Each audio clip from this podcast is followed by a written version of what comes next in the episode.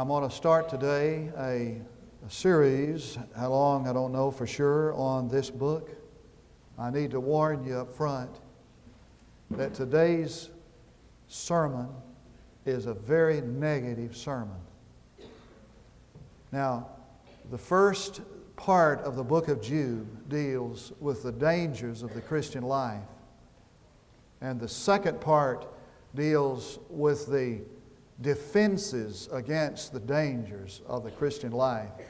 So you got to get the dangers first. I don't like to preach negative sermons, but Jude didn't like to pre- write this letter either, and we'll see in just a minute. And if you want the positive part, you'll come back next Sunday. Listen to this amazing little book. Jude, a bondservant of Jesus Christ and brother of James, to those who are the called, beloved in God the Father, and kept for Jesus Christ. May mercy and peace and love be multiplied to you, beloved. While I was making every effort to write you about our common salvation, I felt the necessity to write to you, appealing that you contend earnestly to the faith which was once for all delivered to the saints. For certain persons have crept in unnoticed, those who were long beforehand marked out for this condemnation, ungodly persons who turned the grace of our God into licentiousness and deny our only Master and Lord Jesus Christ. Now I desire to remind you, though you know all things once for all, that the Lord, after saving a people out of the land of Egypt, subsequently destroyed those who did not believe. And angels who did not keep their own domain, but abandoned their proper abode, he has kept in eternal bonds under darkness for the judgment of the great day just as Sodom and Gomorrah and the cities around them, since they, in the same way as these, indulged in gross immorality and went after strange flesh, are exhibited as an example in undergoing the punishment of eternal fire. Yet, in the same manner, these men also by dreaming defile the flesh and reject authority and revile angelic majesties. But Michael, the archangel, when he disputed with the devil and argued about the body of Moses, did not dare pronounce against him a railing judgment, but said, The Lord rebuke you. But these men revile the things which they do not understand and the things which they know by instinct, like unreasoning animals, by these things they are destroyed. Woe to them! For they have gone the way of Cain, and for pay they have rushed headlong into the era of Balaam and perished in the rebellion of Korah. These men are those who are hidden reefs in your love feast when they feast with you without fear, caring for themselves, clouds without water, carried away by winds, autumn trees without fruit, doubly dead, uprooted, wild waves of the sea, casting up in their own shame like foam, wandering stars, for whom the black darkness has been reserved forever. Now, although this little book of strange wordings is not as familiar to you as some other New Testament books, it is of extreme relevance. This book is as fresh as when the ink was on the parchment. Now, Jude, the brother of James and of Jesus, didn't really want to write this book. It didn't start out to be something he wrote, was going to write. In fact, he wanted to write about their common salvation. That would have been interesting, to find out how the brother of Jesus was saved. But in the middle of a plan to write that little book about the common salvation, God laid on him an urgency to write warning concerning those who had crept in the back door of the fellowship and were threatening to knock them or uh, distract them from their common goal and their poise as a Christian. It's not easy to maintain your poise and your balance as a Christian. Perhaps some of you left the service last Sunday saying, now, this week I'm going to maintain my balance. I'm going to get in sync with God and I'm going to follow through on my commitments. And the devil went to work on you, and the enemy went to work on you, and got you off balance and out of sync again. And you probably said, Well, here we go again. It's not easy to live the Christian life. For we live in a world that's not at peace with God and is, who, and is so designed that everything about it appeals to the lower nature of mankind, the base nature of man. That's why it's so hard to live a Christian life. And that's why this epistle was written to warn them of the subtle dangers that get us off balance and out of sync now, he wanted to write a more positive book, and he wound up under the pressure of God's will to write this book and to warn of these subtle dangers. For we are surrounded by philosophies and attitudes and thought styles that are completely contradictory to everything we want to believe. I need to tell you that this danger he's talking about is not out there in the big bad world.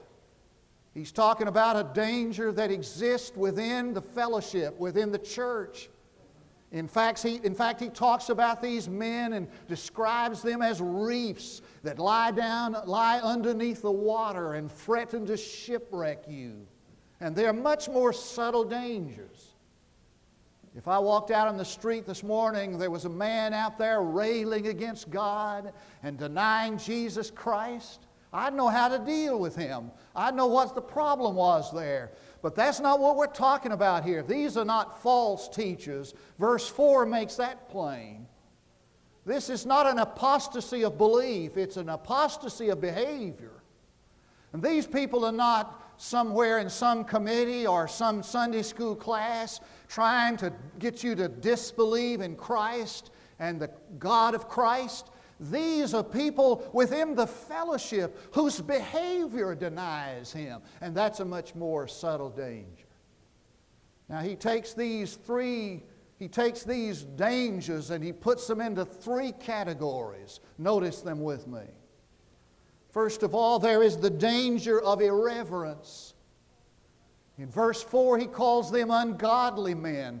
But the better word for that, for that is the word irreverent men. People who have no honor for God or fear of Him. People who do not have a healthy fear of God or respect for Him. Irreverent. Now, he is talking about the kind of behavior that goes on in the church when we gather. And I need to say this uh, tenderly and with compassion. How we act in this church when we come together for worship is a serious matter. And to come in here with a blase attitude of irreverence, whether it is with young people or adults, is a dangerous thing. And he's talking about this lack of reverence for God, but he's not just talking about the behavior that comes that happens when we come to church. He's talking about in general a lack of fear of God and a lack of respect for him. Well, you see you can come to church and do everything right and withhold an honor for God. And he's talking about that lack of respect that's so common. I see it on television, and I hear it in music, and I see it in the movies. This total disregard or lack of fear of God. And I'm convinced, it's my humble and accurate opinion, that what our country needs is a good old dose of the fear of God. Now, he's not just talking about an irreverence for God, he's talking about an irreverence for the spirit world in itself. Now, I want you to look at verse 9. Strange verse. He says, But Michael, the archangel, when he disputed with the devil and argued about the body of Moses, did not dare pronounce against him a railing judgment, but said, The Lord will judge you. Now, what in the world is he talking about? Well, he's drawing from what is called apocryphal literature. Now, let me tell you what apocryphal literature is. In 100 BC and 100 AD, there was this body of religious literature called apocryphal literature. And it was deeply religious material and widely used by the church. And so they debated over whether or not it should be in the Bible, whether or not it should be canonized. And the materials that were not included in the, in the Bible or the canon, that's what the Bible is called. These books, although religious, are called apocryphal books. And they were used extensively by Jude. So much that when Clement of Alexander, one of the early church fathers, met with a great council at Nicaea, he said that we ought to include these apocryphal books in the Bible. And later on, Augustine, because Jude used the apocryphal books, said Jude didn't belong in the Bible. So there was a great discussion about these religious books, these apocryphal books. And out of the book called The Assumption of Moses, there is this story he alludes to that when Moses died, the devil came and argued for his body. He said, The body of Moses belongs to me because Moses is a murderer. He killed the Egyptian. And Michael the archangel was there to protect the body of Moses for the resurrection. And he alludes to this. But the point he's making is this that even Michael the archangel had such deep fear and respect for this spirit world and the devil himself. Uh, he didn't deal with the devil, he didn't pronounce a judgment on him. He had fear and honor and respect for him. Now, listen to me carefully. You're treading on dangerous ground when you deal with the spirit world. Don't you mess around with the occult. Don't you deal with astrology. Put it away. If you're practicing now, put it aside. You need a respect and a fear of the spirit world. Don't you mess around with the macabre, the macabre and the occult and the spirit world. That's dangerous business. Even Michael the archangel was afraid to do it. Not only did they have irreverence with regard to God and the spirit world, but with regard to humanity itself, with regard to the dignity and the sacredness of human life. And so he says, they have gone the way of Cain. Now listen to me carefully. We know what that's about. That's in the Bible. Now, Cain was the first murderer in the Bible, took a person's life. He's talking about the disregard the sacredness of human life. Did you know last year we killed by abortion 1.6 million babies? Are you aware of the fact that since Roe versus Wade 20 years ago, we've killed in, by abortion over 30 million babies in this country? Now, I don't know how you feel about abortion. That's your problem. That's your business, not mine. I can tell you how the psalmist felt about the sacredness of human life. He said, God wove me together in my mother's womb and knew everything about my inward part. I can tell you how Jeremiah feels about abortion. He said, Before God, God said to him, Before you were ever born, I knew you, and I called you out of, my, out of your mother's womb. That's how he feels about it. More people were killed last year by abortion than were born. Is it going to stop? A man by the name of Alfred Percy has written a book called The Thanatos Syndrome. It's a novel, really, a fictitious novel. Thanatos is the Greek word for death. And he imagines in the year 2000 that there is a case before the Supreme Court in which a decision is made that there is scientific evidence to prove the fact that a baby, a child, doesn't acquire personality until after he's at least 18 months old. So if you have a baby less than 18 months old, kill him if you want to. He's not a personality anyhow. When's it going to stop? You know what the biggest craze is now, the biggest problem going on in this country? It's what's called, crudely called, granny dumping.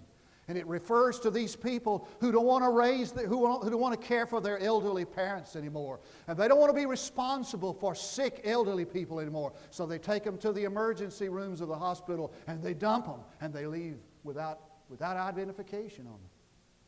Did you know this? That last year as many as 200,000 elderly people were dropped off in emergency rooms, and the people who were responsible for them left without them knowing who they were, any insurance, anything about it. Granny dumping. And who can forget the picture on the front page of that old man named Kingery, suffering from Alzheimer's disease, and his daughter took him to a racetrack in Idaho and dumped him out in a wheelchair and went off and left him. Took months to find out who the old man was. When's it going to stop? You say, Well, I'm not a murderer. But I remind you of the words of Jesus. He said, If any man has contempt in his heart toward another, if he has raka, and the word is a guttural sound, has a rough breathing mark in the Greek language to it. It means raka, and it's like the clearing of the throat. As a matter of fact, the word raka means spit. He said, If any of you has such contempt in his heart towards your fellow man that you would like to spit on them, you're guilty of the crime itself. Irreverence. Not only is there irreverence, the danger of irreverence, but there he says the danger of immorality. I told you it's going to be negative. The danger of immorality. Have I got a paid up contract here at least for another? Okay. Verse 4, he says that these men have become, are licentious. Now, that word licentious there is a word that means blatant, blatant immorality. It, it refers to the total disregard to, of a restraint, a total absence of a moral standard, blatant, arrogant immorality. It's pleasure pursuit. That's what it's hedonism. And it's represented by that bumper sticker I saw in the back of the car one day. It says, If it feels good, do it. I heard Ron Dunn say one time he's going to get an old clunker. And if he ever saw one of those cars with a bumper sticker, if it feels good, do it. He said, I'm going to ram him from behind. And he said, when the guy gets out, he said, I'm going to say, well, you told me to do it. He said, when the cops come, I'm going to say, man, that felt good. I mean, I, that felt great. If it feels good, do it.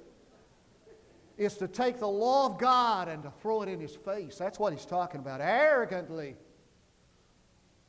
Within the church, he's saying, within this body of believers, he's saying, they have taken the grace of God as an excuse for immorality. That's what he said. They've, they've not only arrogantly violated the law of God with regard to a standard of morality, but they have excused it by saying, I'm saved by grace. Mankind. How many of you this morning have treaded on the grace of God by saying, Well, I mean, I'm, He's a God of grace and He'll forgive? I am appalled at our opinion about morality. I preached to over a thousand people this morning. The early service, tremendous crowd in the early service, and there'll be people watching me on television.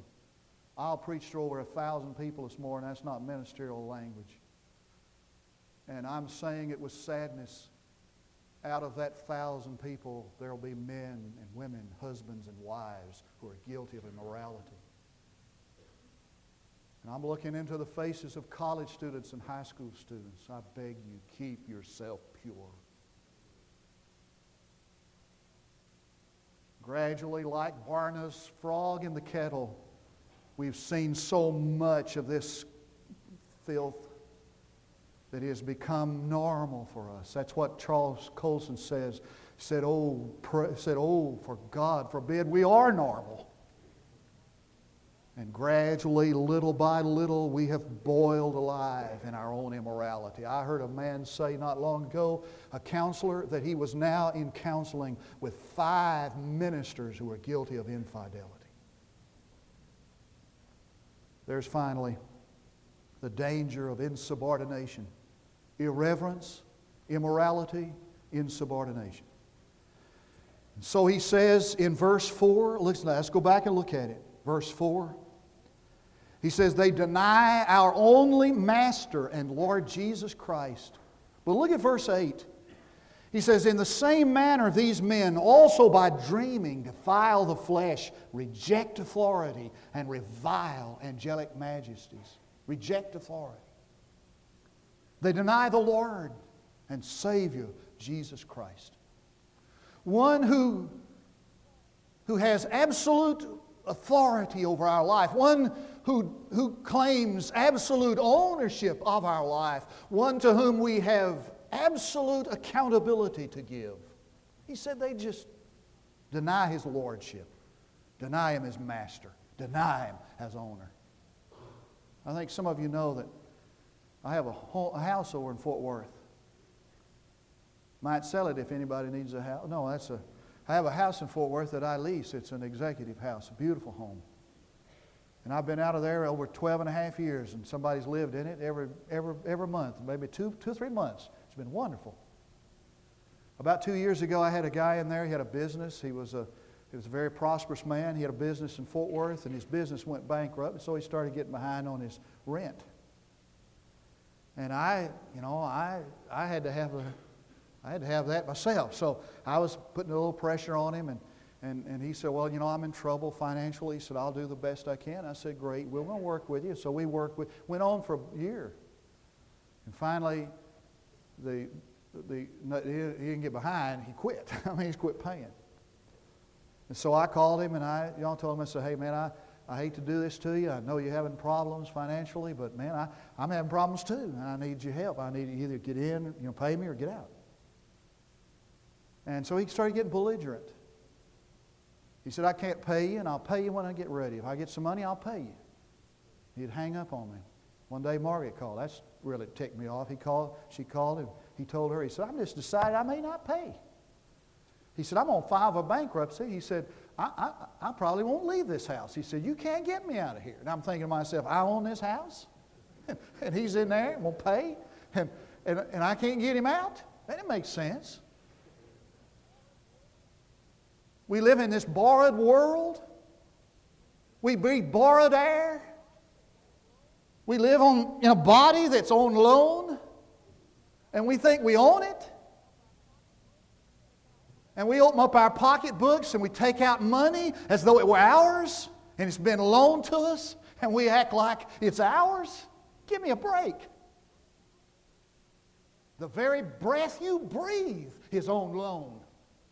And if the book of Daniel is right, it comes out of his hand a breath at a time.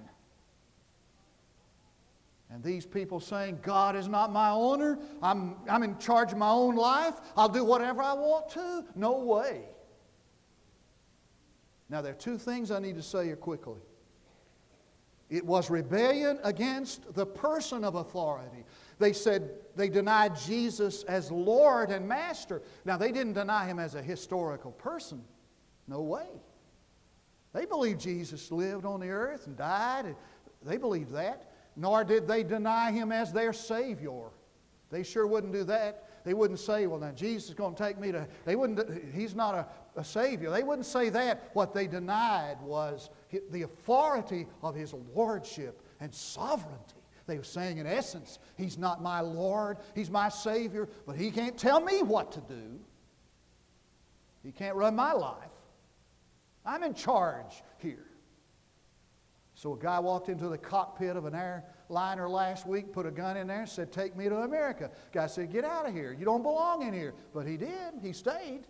And about the same kind of thing, we stride into life and we take over the cockpit and the control room and tell God, take an exit. I'm in control. Not only is it a denial, a revolution against the person of authority, notice it's a, a, a, rebellion against the place of appointment. Now I want you to look at verse 6 with me. He said, And angels who did not keep their own domain but abandoned their proper abode. They had a place of appointment. They said, We don't like it here. And we're going, you know, we don't want this place. We want, we want something else. Watch this. Watch this. And they rebelled against, they revolted against the place of their appointment. But notice verse 16. He says, They're like wandering stars. They not only rebelled against the place of their appointment, that is, angels rebelling against their domain, those stars rebelled against their orbit and got out of orbit and were flying across the sky like meteors. You know what they're doing? In this marvelous and graphic and exciting language, Jude is saying that mankind within the church doesn't like his place of appointment. It's, it's kind of like Adam and Eve. Everything's going great in the garden. And God said to Adam, this is a Knox County translation, said, Adam and Eve, you make yourself at home here. But remember, I own the garden. And that tree over there, don't, don't touch that tree. Remember Adam, remember Eve. You're creations of God. But you know what happened? They don't want to be creations of God. They want to be God.